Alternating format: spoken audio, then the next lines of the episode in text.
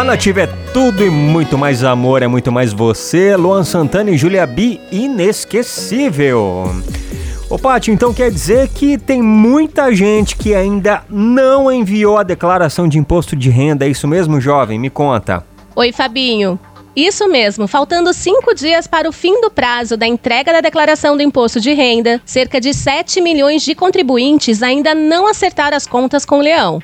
Segundo um balanço recente, 77,6% dos cidadãos já enviaram a declaração do imposto de renda à pessoa física deste ano.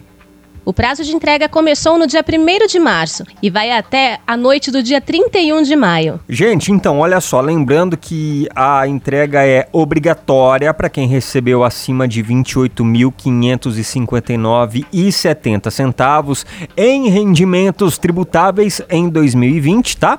Isso equivale a um salário acima de R$ 1.903,98, incluído o 13º. O programa para computador está disponível na página da Receita Federal na internet, tá? Você pode acessar. Quem perder o prazo de envio terá que pagar uma multa de R$ 165,74, ou seja, 1%, ou então, né, ou 1% do imposto devido, é, prevalecendo o maior valor. Então corra aí, tá? A sua revista diária. Revista Nativa. César Menotti Fabiano.